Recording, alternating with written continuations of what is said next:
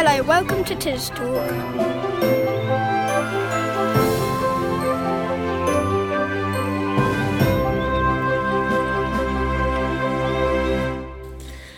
It's the week beginning the 25th of September 2023. So, Julie Ann, it was great at the carnival last night, wasn't it? Uh, it was. It was really incredible, Mary. Um, it was so busy down there that I couldn't actually find you. Yeah, that's true. Um, and you found me eventually Yes. eating. You were enjoying a Thai curry, I think. I was enjoying a Thai curry and a spring roll, and I also enjoyed a glass of wine. But there was so much going on, and all that music. really great samba band. And I managed to pick up an interview with someone called Terry Shepherd, who was on the who was on the high street with everybody else, watching all the floats and everything go by. And he was actually one of the judges for the Spirit of the Carnival. And this is what he said. My name is Terry Shepherd, and on behalf of Debbie Cruxton, we are judging the spirit of the carnival. We got a trophy in, in um, the name of Maddie Cruxton. It's in her honour. She passed away a few years ago. That she entered the carnival every year, as we all did. Um, and her parents sadly couldn't make it today, and so she's asked me to judge um, the, the competition for the, the, you know, the spirit of the carnival and see who we can see. And one's going by there now. Look. They're, that's very good. I like that. Those that. are the royals, Yeah, they're the the, little royals. Yeah, they are the little royals. Yeah. Lovely. Yeah, so, what are you looking for as the spirit Uh, of the carnival? Well, they're embracing, as long as they're embracing the atmosphere and embracing everything and just, you know, smiling happy and, all, you know, just enjoying the whole thing. That's Ma- what it's all making about. an effort. Making an effort, exactly that, yeah. It's, it's all about embracing it all, isn't it? So, here we go. It's just coming down. So, a little walking parade now, Tisbury Preschool. Look. Lots of little children bubbles all dressed up in angels and yeah, it's all lovely, isn't it? Look at that. Oh, That's beautiful. Yeah, no, and then come all the bumblebees. Look at that. Oh, it's just great. Yeah, great, great show by all the walking parades here. Great. Fantastic. Thank you very much.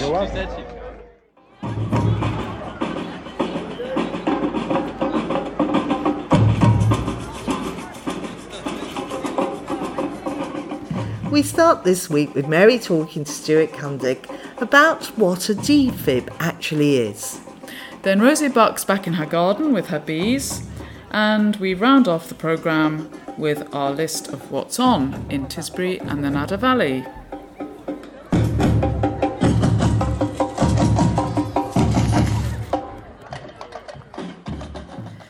Now, Stuart Cundick is a man you might all know due to his very recognisable haircut, and he is on a mission to increase access to something potentially very important to all Tisbury residents. I'm with Stuart Cundick in his house in Springfield Park.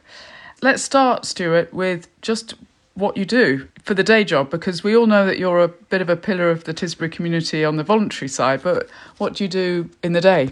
I'm a firefighter at Boscombe Down. Been there since 2004, so 19 years. Right. And you've also got this other company called Salamander, is that right? That's right, yeah, a training company that does first aid training, fire awareness, and health and safety training. Right. Yeah, I grew up in Fonthill Gifford on Fonthill Estate at the stables, which was a fantastic place for two young boys, me and my brother, to grow up. Then moved into Tisbury uh, when I was about 18 because of the fire service. I had to be close to the station, so and I've been here ever since. So we know you from Facebook. You're a familiar profile with your particular hairstyle. but would you say that the first aid and the fire awareness was your passion for helping Tisbury? Yeah, we do the training at work anyway, so so I thought about training because I enjoy training, um, and I'm quite happy to, you know, improve everybody's knowledge of first aid to try and save a life, which is essentially what it's for. And then you're also involved with generally volunteering. You're a, a familiar voice commentating for fetes like tug of war, football, etc. Yeah, uh, quizzes and, and, and all that sort of stuff. So, can you tell us more about the defibrillators that you've been instrumental in installing in the village? I went and saw the uh, parish council about getting a, a public access one because there's quite a few around the village, um, but they're not accessible during the evening and night time. So I'm quite passionate about getting defibs out in the community. Um, so yeah, it, it was really going and having a chat with the parish council, and then hopefully pretty soon there's going to be one in the square. Right. Outside Coffee Angels. That's it. Yeah. Yes. Yeah. Apply pads to patient's bare chest. Plug in pads connector next to flashing light. So, just back to this defibrillator thing. Maybe if I call them defibs, that would be easier. Can you just describe what they are and what they're for in the, the plainest language that you can, please? Basically, the defib stops the heart, puts a shock across the chest, stops the heart, and hopefully the brain kicks in and says, "Hey, my heart's not beating. Let's get back into a proper rhythm." And why is that important? If somebody's in that condition, if they don't get something going for them, they're going to pass away. So As a complete layperson, I see these defib sort of signs around the village, but I've no idea when or or how to use them.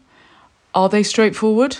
Uh, yeah, absolutely. To be honest, all you need to do is turn them on. Sometimes even just open the lid on them, depending on what make you've got. But turn them on and listen to what it says, and it will tell you exactly what to do. Uh, why do people need training then? Well, it's they don't really, to be fair. Um, but when Tisbury's won it, the Coffee Angels is in place. I've offered free training for the community, just to give people a chance to get their skills in CPR up together. CPR is what? cardiopulmonary resuscitation, which is basically mouth to mouth and heart compression. That's a, a skill that you need in, to do the right amount and the right at the right rate. But then moving forward with the defib, just to so people aren't scared of using them, just to show people that actually they're really easy to use, and and how to use them. Right. And then there's going to be this new one outside Coffee Angels. Yeah. Okay. When's that going to be installed? I'm not sure the parish council have been. I went to the parish council and, and said my bit, and they've acted on it, and it's. I think it's quite soon. And uh, as I understand it, defibs are important in communities like ours because we've got a generally older population. Is that right? Yeah, yeah, older and remote. If you need a defib, you need it in the first ten minutes of of having your heart episode. After ten minutes, the chances of survival were quite remote. And if they're in a public place near a defib, then what? Uh, get access to the defib. Generally, they're in a locked cabinet or a phone box or something like that. Um, phone 999. They'll give you the code so you can get access to the defib and then just crack on with it. Okay. So they're, the 999 call basically unlocks the defib No. equipment. The, the operator will give you a code. You'll say where you are and they'll give you a code to access it. I see. Okay, right. So, Stuart, thanks for telling us all about your professional and voluntary work. Now we're just going to have a little fun thing. What gets you out of bed in the morning, Stuart? Normally, it's the wife's right foot, to be honest. Okay. Uh, no, no, uh, it's uh, I don't know. You, you, the reason you go to work is to pay the mortgage and get that cleared. So it's kind of that, really. But you sound you sound as though you do love your work. Yeah, yeah, I do. Yeah, I do enjoy, especially the training. I really, you know, it's a, a big passion of mine, and if I can give somebody a bit of knowledge and save a life along the way, then then happy days. Absolutely. Great. What's your favourite disc that you take to a desert island? Um, my music taste changes daily. Some I don't think I've got a favourite record, but uh, I'd probably take a Tenacious D album with me because we saw them recently. So Okay. Any probably. particular song? uh, no, I'd I'd t- just take one of their old albums with me. Okay. right. Say no more. And what do you most like about Tisbury? It's I, what I like about Tisbury is the community, a gr- great community, and its remoteness. And dislike about Tisbury? Dislike, I've got a couple really. The fact that the Western's Southwestern's shut that mm. that annoys me because it's a fantastic building for a for a hotel, which I think Tisbury needs to be honest, especially by the side of the railway. Hmm. And then obviously whilst we're at the railway, the other side, the old Parmiter site is is a bit of an eyesore for people coming on the train. Hmm. Yeah. What's your favourite local view apart from hating the view when you come in through, on the train? It's not a million miles away from there, up on the top of Chantry, Lovely. looking back across Tisbury. When we had the dog, that we used to go up there, and it was you know fun times and, and a nice view back over the village. Mm, yeah. Now complete this sentence. Not many people know this about Tisbury, but The only thing I can think of is that in Martha's Vineyard in America, there is another Tisbury, a West Tisbury, and a Chilmark all together. so quick fire now. Dogs or cats? I like both, but dogs, Okay. Tea or coffee? coffee. Beer or wine? If I only had to have one, it'd probably be wine, to be honest. Football or rugby? Football. Okay. And now music. Would it be Radio 1, Radio 2, or Radio 3? Radio 2. Great. Okay, thank you very, very much, Stuart. Pleasure, thank you. Apply pads to patient's bare chest. Plug in pads connector next to flashing light. You're listening to Tis Talk from Tisbury, Wiltshire.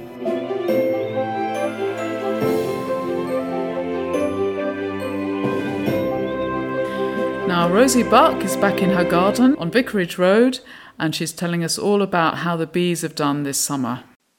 Well, it's been a funny old year in the garden, both in terms of the flowers and enjoying it and being able to be out in it, but also for the pollinators and the bees. We had a very cool early spring, having followed that really, really cold winter, where I lost a lot of things like dahlias and hebes and such like. And then for the bees, we got a reasonable spring crop, which is a good indication that they're quite healthy. But that for the beekeeper is usually just an interim to see you over until the main crop, which comes at the end of July, beginning of August, where you're taking what you think is a surplus from the bees, leaving them with enough to see them through the winter. But then we had that very, very hot June, which altogether is known as a time of year as the June gap because there is so little flowering out there and so little forage for the bees. But with July came high hopes, but unfortunately, with those high hopes came the wet and the wind and the cool. And as a result, the bees found it very difficult to find sufficient nectar and pollen. Not only was it too cold sometimes or too wet for them to get out and forage, if they did get out, they often were caught out in a rain shower, and indeed that the flowers, when it's like that, haven't got the sufficient time to build up sufficient pollen and nectar before the next lot of rain comes along. So, as a result, when we got to the end of July, beginning of August, there really was very little honey indeed. This was something that was echoed by a number of beekeepers who talked in terms of being down by 70% and some people not having any honey whatsoever. However, we did get a little bit of honey, and then we also got a very, very late swarm, which the saying is that a swarm in May is worth a bale of hay, a swarm in June is worth a silver spoon, and a swarm in July isn't worth a fly. So I'm not quite sure what a swarm in August is, but I don't think it's very good. Anyway, we managed to catch that swarm that had gone up into an apple tree and got it into a new hive. But we then had to really feed them like Billy Ho because they didn't have sufficient time and there wasn't sufficient forage out there for them to build up ready for the autumn and then to get them through the winter. And because we were feeding them, we felt we had to feed the other colonies that we had because what we didn't want was there being a relatively weak colony, a new swarm, with the other bees looking to rob. So we had to feed a lot earlier than we normally would have done. But we did that, and the new swarm looks good. The original swarm that we got right at the beginning of the summer unfortunately looks like it's queenless at the moment. And that you often get with an early prime swarm because that will be with a queen that's come from a previous year and she might die out during that year. And then what you hope for is a late supersedure, which means basically that the workers lay queen cells and the queen hatches out. But what you're really got your fingers crossed for is that there's going to be a, enough warm, lovely weather for that queen to get out and um, have a mating flight and then come back in and start laying again. So fingers crossed on that one. So with the bees as ready as they can be really for winter, having been fed some sugar syrup, and now, crucially, with the ivy out, which is so good for them, they should have sufficient stores to see them through the winter and ready for next spring. And with that, as we get towards autumn, we are aware that we need to be enjoying the last vestiges of summer and the last flowers that are out, prolonging that as much as possible with regular deadheading and general cutting back of overgrown borders but our eyes turn towards next summer and the hopes of a new year when the weather will be sufficiently clement, not too hot, not too cold, for us all to enjoy our gardens and for the bees to really thrive. Tis Talk, a podcast from Tisbury on tistalk.buzzsprout.com.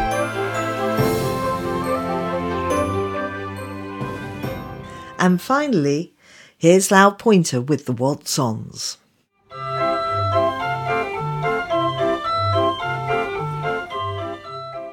A much quieter week ahead in Tisbury after the mad and crazy carnival activities and events which went on all last week. Well done to Carnival Committee and for all their brilliant organising and fundraising to bring a much energised and fun filled carnival back to our high street.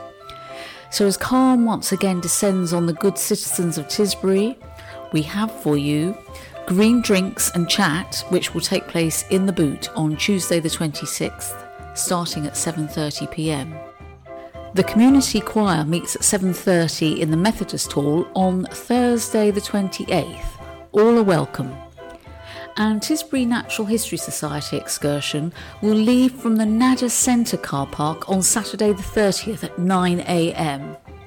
Also on Saturday the 30th, the Tisbury Foot Club walk will leave the Nadder Close car park at 9.45am. Also on Saturday the 30th, a preview of Daniel Agdag's work titled Tide Houses will open at 11am at Messums Gallery. After critical success at the Shaftesbury Fringe, The Glory of the Garden, an anthology of poetry, prose, and song, will be performed at the Teffont Village Hall on Friday, the 29th of September, starting at 7:30 p.m. Email Rose Chapman Eva at gmail.com for tickets. And that's all for this week.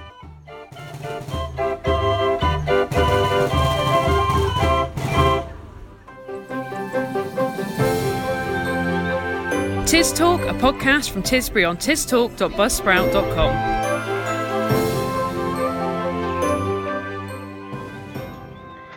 Now, just before we leave you, a little bit more carnival news. Here are the winners. Individual, 9 years and under, Princess Peach, Persephone Snook. Individual over 15, Avril Goddard. Decorated pram, bike or wheelchair, Jacob Hulland. Small group, 10 or fewer, Granny Majorettes. Large group more than 10, The Wild Trekkers. School Nursery Youth Group, Tisbury Preschool. Groups, clubs and societies, Tisbury Cadets. Floats, Tag, Tisbury Arts Group. Groups, business, establishments, Tisbus. Commercial vehicles, Tisbury Fire Station. Shop display, Lady Tree Designs, Kate Good. Spirit of Carnival, Granny Valley Majorettes. Best en route, The Wild Trekkers. Best in Carnival, Wild Trekkers. Most humorous, Tisbury Preschool. Best musical, Granny Majorettes. And finally, most creative, Jacob Holland. Thanks for a fantastic carnival, all those involved. And if you want to see some great photos of the day, go to Tisbury Carnival Committee Facebook or What's Going On in Tisbury Facebook. That's all from us. We've been Julie Ann Murphy and Mary Myers with special guest Lal Pointer.